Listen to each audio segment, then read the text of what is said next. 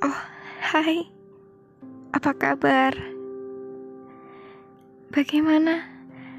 Apa aku sudah berhasil menjadi orang yang kamu rindukan? Atau setelah kata maaf dan pamit waktu itu,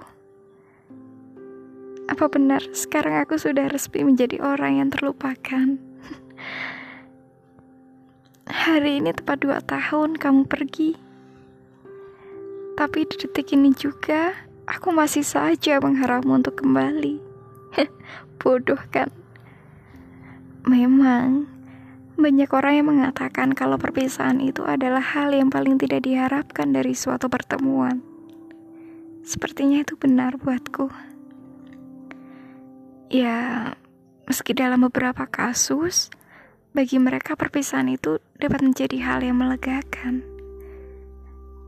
Namun ternyata aku lebih mengenalnya dengan hal yang menyakitkan dan memilukan.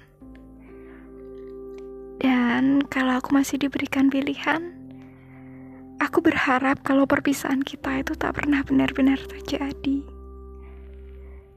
Dan kalau aku masih diizinkan untuk berharap lagi, aku mau untuk merindukanmu setiap hari, mendoakanmu untuk kembali dan menjadikan kata kita yang bahagia itu hidup lagi. Selamat hari perpisahan. Ternyata tahun ini aku menangmu lagi.